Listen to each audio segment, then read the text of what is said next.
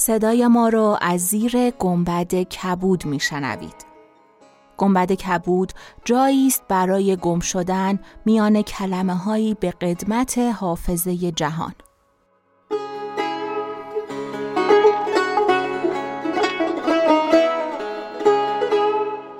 سلام من شقایق جهرومی و دوستانم شما را به زیافت نور و کلمه دعوت می‌کنیم به قسمت یکصد و دوم از گنبد کبود گوش می‌کنید.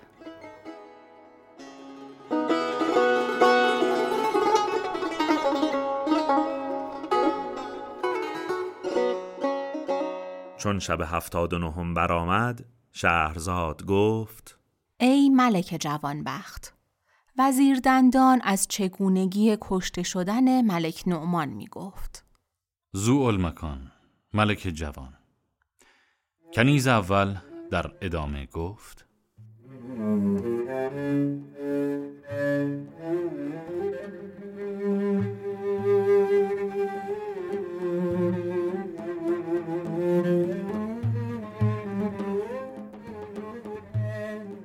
ای ملک شمه از آداب قضات با تو بگویم.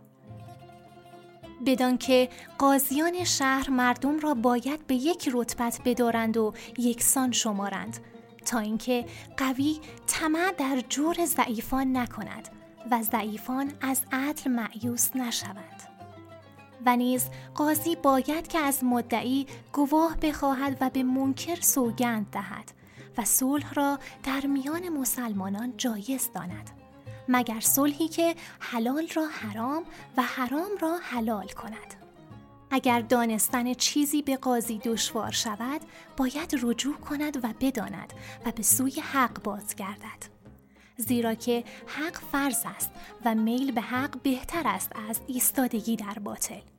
پس قاضی باید خسمها را برابر داند و گواه از مدعی بخواهد.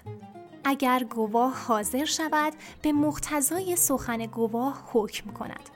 اگر گواه نداشته باشد مدعی علیه را سوگند دهد و گواهی عدول مسلمین را قبول کند.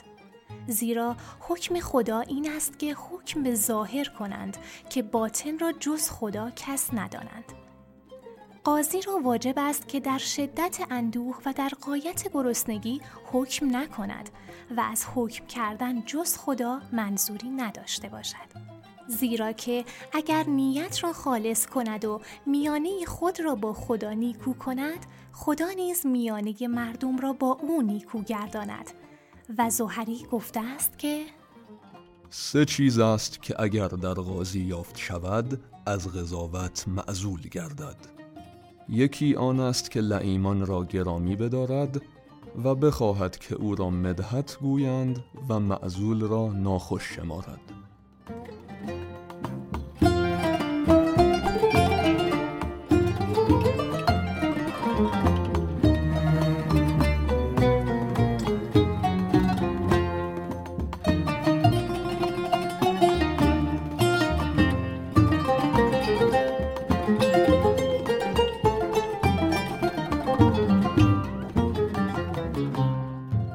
روایت است که عمر ابن عبدالعزیز شخصی را از قضاوت معزول کرد.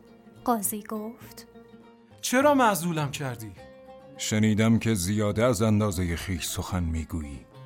کنیز نخستین خاموش شد و کنیز دومین پیش آمد.